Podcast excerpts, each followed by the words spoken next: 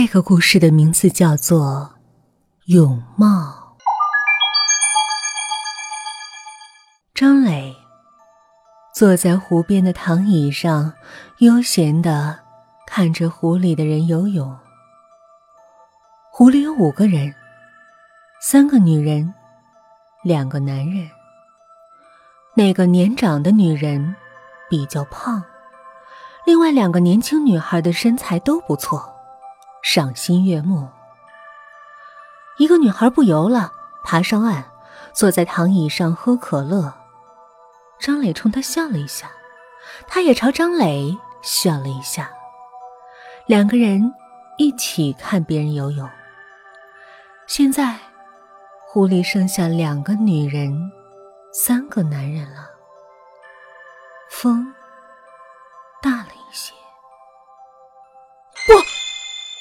还剩下四个人才对啊！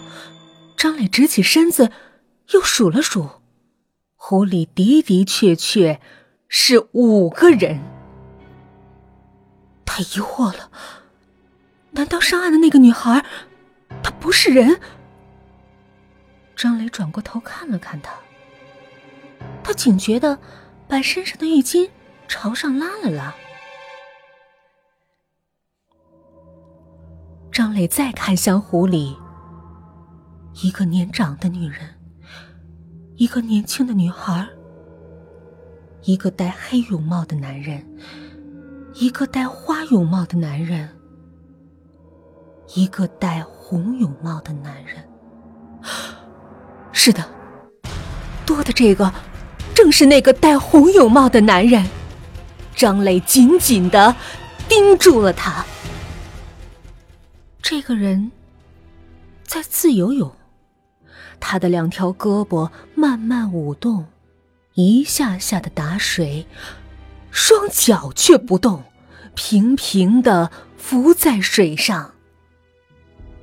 他就这样在湖里游过去，游过来。脸一直埋在水里，始终没有抬起头来换过气。水里也没有气泡。张磊凛然一惊，他突然感觉到，除了那两条胳膊，这个人就像是一具漂浮在水上的死尸。没多久，其他四个人陆续走上了岸，和那个女孩一起离开了。现在，就剩下了张磊和湖里的那个人了。那个人还在游，好像专门在给他表演。那顶红色的泳帽让张磊。触目惊心。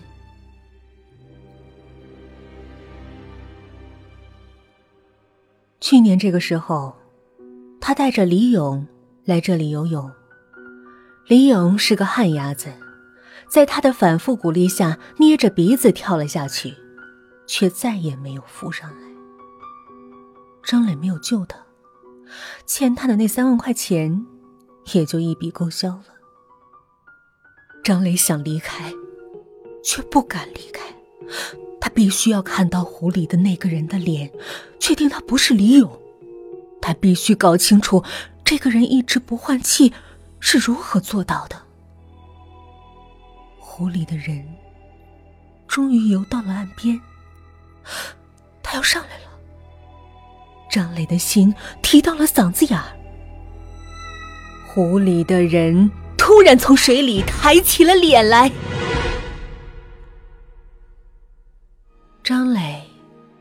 被淹死了。